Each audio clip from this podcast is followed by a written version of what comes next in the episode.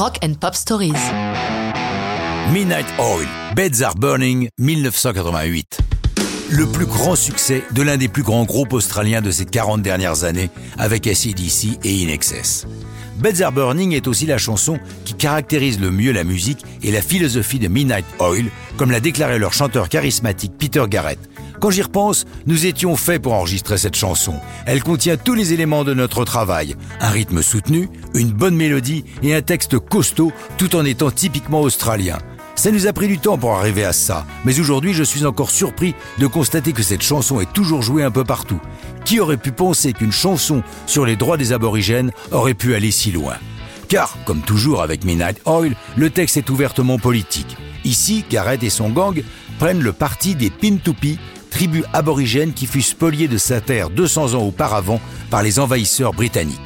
À cette revendication s'ajoute un message écologique, préoccupation majeure des Midnight Oil. Musicalement, Are Burning est le reflet du style de Midnight Oil, avec une mélodie chantée avec fougue par Pete, personnage impressionnant. Je me souviens de ma première interview avec eux à Paris cette même année. J'étais un peu inquiet de les rencontrer, surtout Garrett, dont on peut penser avant de le connaître que le bonhomme n'est pas commode. C'est tout le contraire, il est charmant, chaleureux, et lors de notre rendez-vous, comme il n'avait pas eu le temps de manger, nous avons partagé avec l'ensemble du groupe un déjeuner tardif mais bien arrosé, si bien que l'interview se fit dans une ambiance extrêmement gaie. Dès sa sortie, Beds Are Burning et l'album Diesel and Dust sont des immenses succès. Le single est numéro un dans de nombreux pays et Are Burning est couronné chanson et single de l'année lors de la cérémonie annuelle des Awards australiens.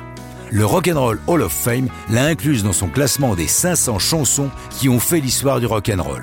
La consécration pour Midnight Oil et Beds Are Burning a lieu le 1er octobre 2000 lorsqu'ils interprètent la chanson pour la clôture des Jeux Olympiques de Sydney devant 2 milliards de téléspectateurs. Tout le groupe est vêtu de noir et sur leur t-shirt est inscrit Sorry, faisant ainsi allusion à leur Premier ministre qui refuse de s'excuser auprès des aborigènes des crimes commis par les colons.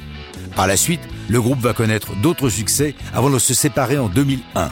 Peter Garrett revenant à ses premières amours, la politique, puisqu'il devient ministre de l'Environnement de son pays, mais ça, c'est une autre histoire unique dans l'histoire du rock'n'roll.